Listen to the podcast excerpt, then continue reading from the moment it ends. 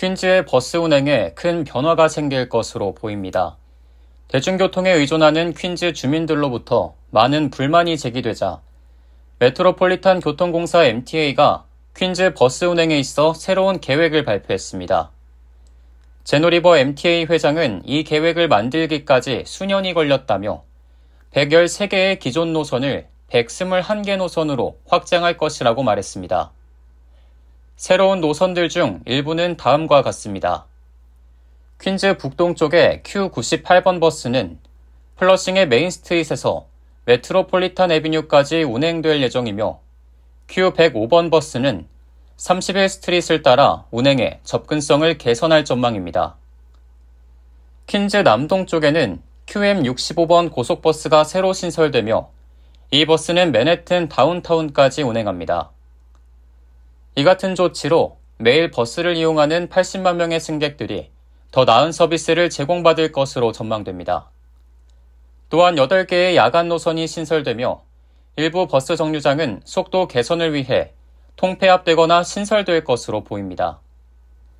퀸즈에서는 버스 속도가 너무 느리다는 지적이 한동안 이어져 왔습니다. 이에 대해 제노 리버 회장은 버스를 이용하는 승객들이 적어도 걸을 때보다는 더 빠른 서비스를 이용할 수 있어야 한다고 말했습니다. 도노반 리차드 퀸즈 보로장도 퀸즈 남단에서 맨해튼으로 넘어가는 것보다 때로는 뉴욕에서 플로리다로 비행기로 이동하는 것이 더 빠르다고 덧붙였습니다. 노선 확장 외에도 빨간색으로 표시된 버스 우선 차도가 추가될 예정입니다.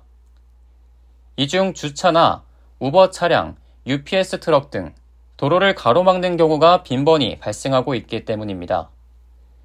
하지만 셀베나 브룩스 파워스 뉴욕 시 의원은 MTA의 새로운 계획에 대해 유보적인 입장을 밝혔습니다.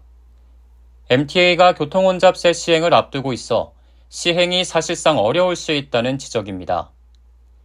셀베나 브룩스 파워스 의원은 정류장당 평균 20초의 속도를 높이기 위해 약 3천만 달러의 투자가 필요한데 이마저도 승객들 중 83%는 큰 변화를 느끼지 못할 것이라고 말했습니다.